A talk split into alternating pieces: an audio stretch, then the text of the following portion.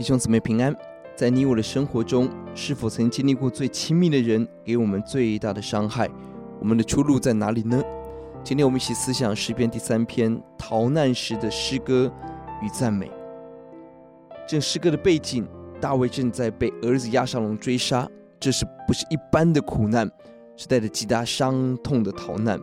战争失败，自己死；战争成功，是儿子死，这是极大的悲哀。结果才 A B B A A 是敌人兴起，对比真神起来；B 是信心的宣告。一到二节起，许多人起来攻击大卫，示美咒骂大卫，批评他得不着神的帮助。七到八节是大卫的祷告，他呼求神兴起拯救，与第二节的帮助是同样的字。因为神必为大卫征战，打碎仇敌一切的骨头牙齿。在这么大的困境中，大卫仍宣告救恩从神而来，想要赐福给神的百姓，这是很大的信心。他所关心不只是自己，还是神的百姓。他是君王，他的成败影响到整个国家的命运。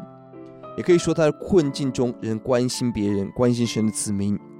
愿在每一个顺境逆境，我们都能关心的爱人，走在神爱的频道。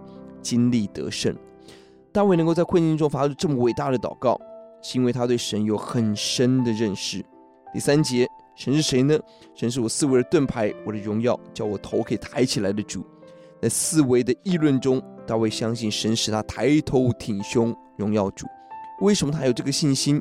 因为他深知他的神要为他所做的事情，是神要从圣山上应允他的祷告，神要保护他。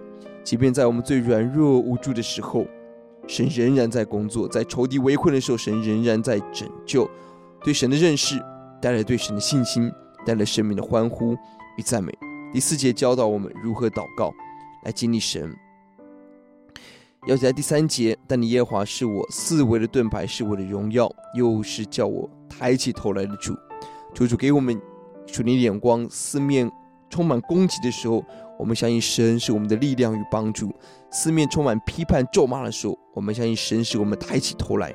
这种赞美是在深度连接与神、认识神、跟随神的人所发出来的。我们祷告，主愿你施恩，因为今天我们面对很大敌人的工作、仇敌的攻击、家人给我们的患难，主但呼求你把大的信心给我们，让我们相信你是我们的盾牌，保护我们是我们的荣耀，叫我们抬起头来。可以昂首挺身，做主的见证人。谢谢主，听我们的祷告，奉耶稣的名，阿门。